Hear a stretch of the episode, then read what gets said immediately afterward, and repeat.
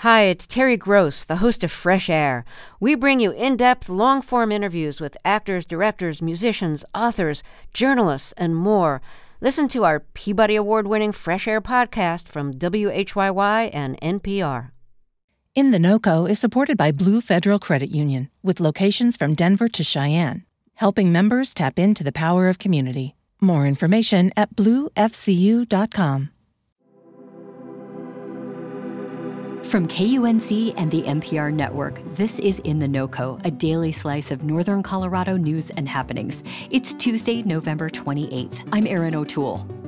When you think of Colorado produce, grapes probably don't come to mind. Cantaloupe, corn, peaches, sure. But the state's winemaking industry is having a moment right now.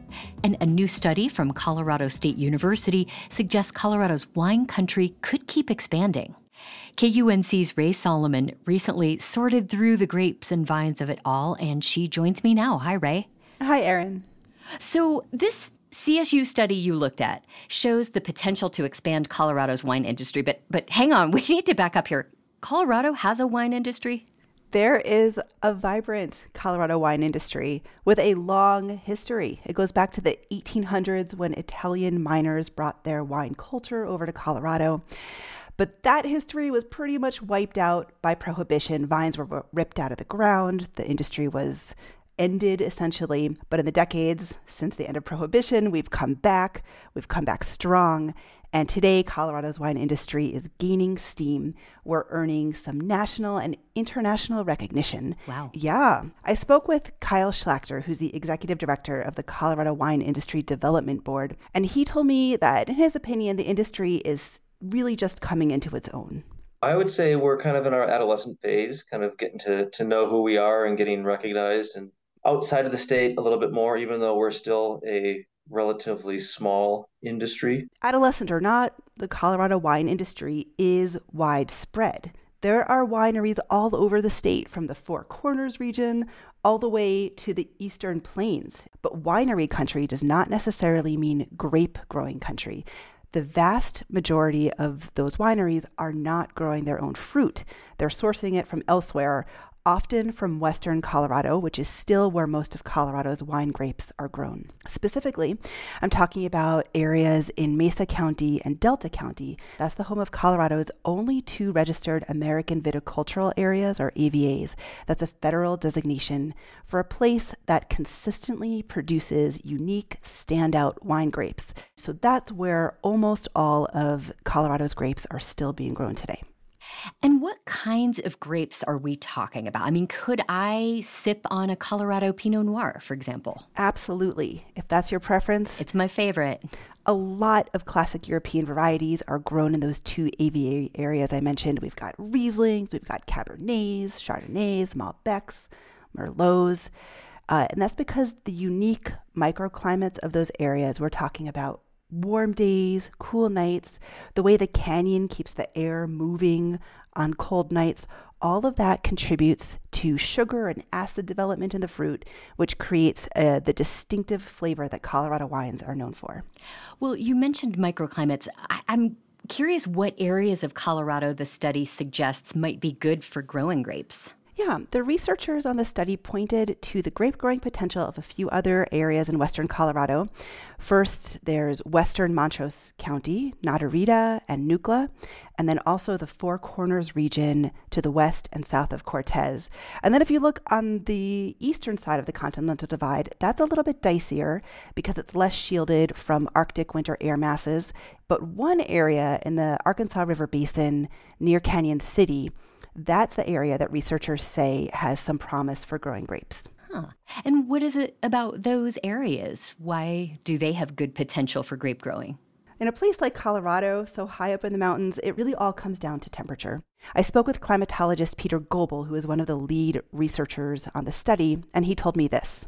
The main limiting factor for much of the state in terms of wine grape growth is that it just gets a little too cold either in the winter or in the late fall for grapes to survive. Where our, our research is coming in is looking at where these types of killing freezes are the least common or give us the highest probability of success. And even though Goble and his co authors on the study say those areas I just mentioned could be good for growing grapes, he urged would be wine entrepreneurs to exercise some caution. You know, start small. Get to know your soils, get to know your microclimates. And that's advice that Sean Kaufman might have been wise to follow. He's the owner of Bugling Elk Vineyards and Winery in Penrose, Colorado. That's about 10 miles east of Cañon City in that Arkansas River Basin area. Kaufman launched Bugling Elk in 2017, and at first he tried growing a number of European varieties. He tried Malbec, Cabernet Franc, and Riesling. And over the years, he ended up losing thousands of vines and tens of thousands of dollars. Whatever the CSU study shows, Kaufman says his experience growing grapes in the Arkansas River Basin has been rough. Water, temperature, and wind. Those three things are our biggest challenge here. He says he also has to contend with pests. We had a bad grasshopper problem this year. We're going to harvest probably in about five to six days and the grasshoppers just took over and just started eating. So, after a few years trying to establish his grapevines, Kaufman kind of shifted his focus to building up the winery and tasting room side of his business, and that's going really well. But for now, he sources most of his fruit from Western Colorado, though he hopes he can change that and bring in some more local fruit in the coming years. Well, I have to say, I mean, that doesn't sound all that promising. No. But the CSU researchers say that the key to expanding Colorado's grape country into new territories is to revisit the types of grapes that we're trying to grow there. So the delicate European varieties, the Merlot grapes, the Malbecs, they really don't do well with those cold temperatures, but there's a solution. Newer hybridized American varieties that are bred to be cold hardy. And those types of grapes have much more success in places like the Arkansas River Basin. So Sean Kaufman came to that conclusion himself a couple years ago. He recently gave up on trying to grow his favorite European grapes, and now he switched over 100% to the newer cold hardy varieties. And um, grasshoppers aside, those cold hardy varieties seem to be working much better for him. Well, it sounds like establishing these new grape areas uh, is going to take a lot of work.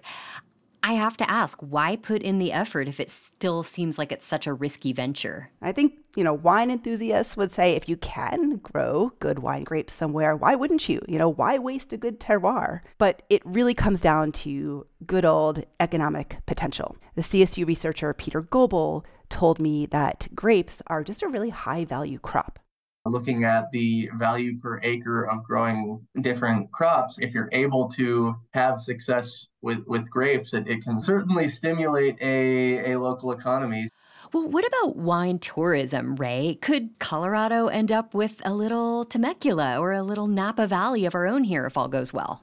Well, Sean Kaufman of Bugling Elk Wineries definitely hope so. He has kind of a grand vision for establishing wine culture and wine tourism in the Arkansas River Basin. The Arkansas Valley could easily become the front range destination, which is much more palatable driving from Denver to here than driving from Denver over to Grand Junction or Palisade.